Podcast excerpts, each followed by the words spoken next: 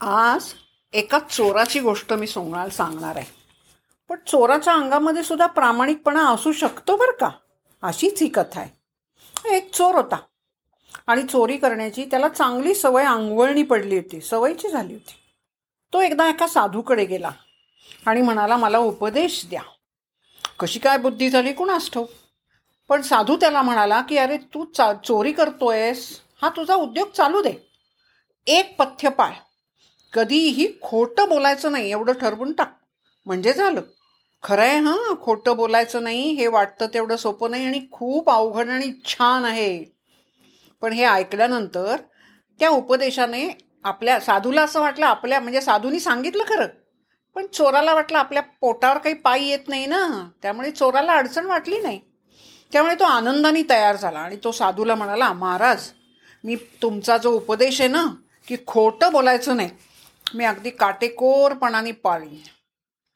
एकदा असंच झालं काही दिवस झाले आणि एका रात्री तो चोर चोरी करण्यासाठी निघाला. राजा सुद्धा वेश पालटून आपल्या राजधानीत हिंडत होता. पूर्वीच्या काळी राजे असे वेश पालटून हिंडत असत बघा बरं का आपला कसं चाललंय राज्यकारभार लोक काय करतायत म्हणणं काय आहे हे कळण्यासाठी वेश पालटून जात असत.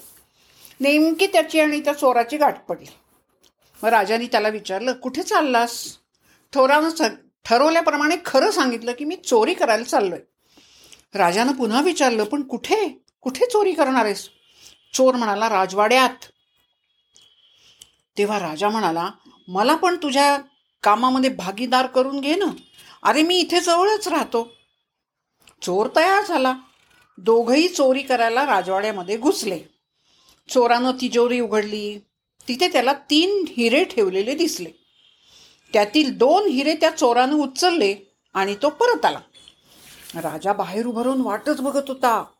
चोर बाहेर आल्यावर त्याला म्हणाला तीन हिरे होते हो तिथे पण त्याची समान वाटी कशी करणार? म्हणून मी दोनच हिरे आणलेत. एक तू घे आणि एक मी घेतो. हिऱ्याची वाटणी झाल्यावर चोर घरी परतला. राजानं अगोदरच गोष्टीतून त्या चोराचं नाव गाव सगळं विचारून घेतलं होतं. आणि त्या चोरानं ही सगळी खरी माहिती त्याला दिली होती. झालं असं पहाटे प्रधानाच्या कानावर रात्री चोरांनी तिजोरी फोडल्याचं वृत्त गेलं. तो धावत धावतच तिथे गेला आणि तिजोरीतील सोनं नाणं जसंच्या तसं होतं कशालाही हात लावला नव्हता. प्रधानाला माहीत होतं ना प्रधान कारभारीच तिथला फक्त त्या तीन हिऱ्यांपैकी दोनच हिरे चोरी गेलेले होते. प्रधानाला दिसलं ते. एक हिरा तिथे जागेवरच होता. त्यावेळी प्रधानाला अशी दुर्बुद्धी झाली की त्यांनी असा विचार केला की एवी एवी तेवी दोन हिरे तर चोरीला गेलेच आहेत. एक चुकून राहिला दिसतोय. तो जर आपण आपल्या खिशात टाकला तर तिन्ही चोरीला गेले म्हणून सांगू. राजाला कळणार आहे थोडंच. करूया की. प्रधानानी तो हिस तिसरा हिरा स्वतःच्या हि खिशात टाकला आणि तिन्ही हिरे चोरीला गेलेत असं राजाला जाऊन सांगितलं. राजा स्वतः वेश पालटून त्या हिऱ्यांच्या चोरीत चोराबरोबर सामील होता ना प्रधानाची लबाडी राजाच्या लक्षात आली. परंतु तो काहीच बोलला नाही. राजानं शिपाई पाठवून रात्री त्याच्या चोराला बोलवून घेतलं. चोर आला.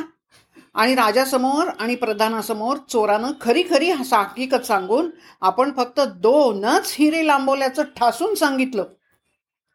हे सर्व ऐकून घेतल्यावर राजानं प्रधानाच्या डोळ्याला डोळा भिडवला.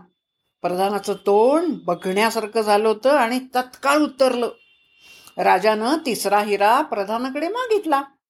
कारण प्रधान आहे हो विश्वासू माणूस आहे. प्रधानाने चुपचाप तो खिडा हिरा काढून राजाच्या स्वाधीन केला.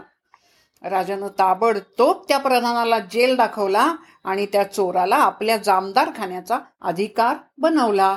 केवळ एक खरं बोलायचं खोटं बोलायचं नाही याचं केवढं परत पारितोषिक आणि बक्षीस त्याला मिळालं. बघितलं ना?